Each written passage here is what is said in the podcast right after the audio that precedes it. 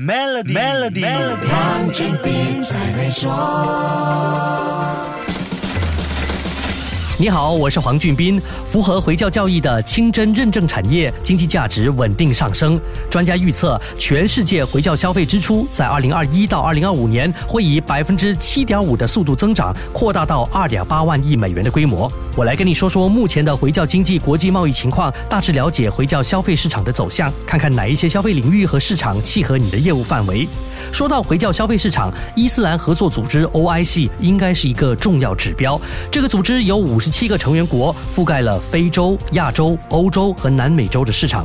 在二零二零年，也就是全球疫情高峰时期，OIC 的进口总额共有两千七百九十亿美元，当中清真食品占了百分之七十二，清真。药品占百分之十四，清真适度时尚占百分之十，另外还有百分之五是清真美妆产品。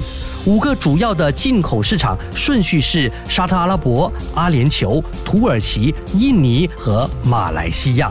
最大的五个清真产品出口国分别是中国、印度、美国、巴西和俄罗斯。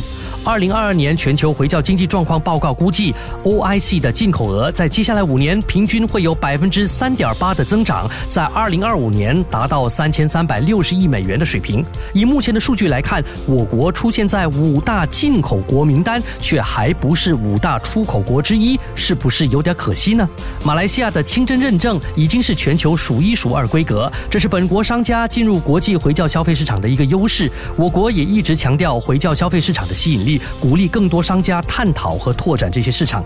那综合这些数据，Dina Standard 也提出了在疫情之下回教消费市场中不同板块出现的商业机会。下一集跟你说一说，守住 Melody，黄俊斌才会说。黄俊斌才会说。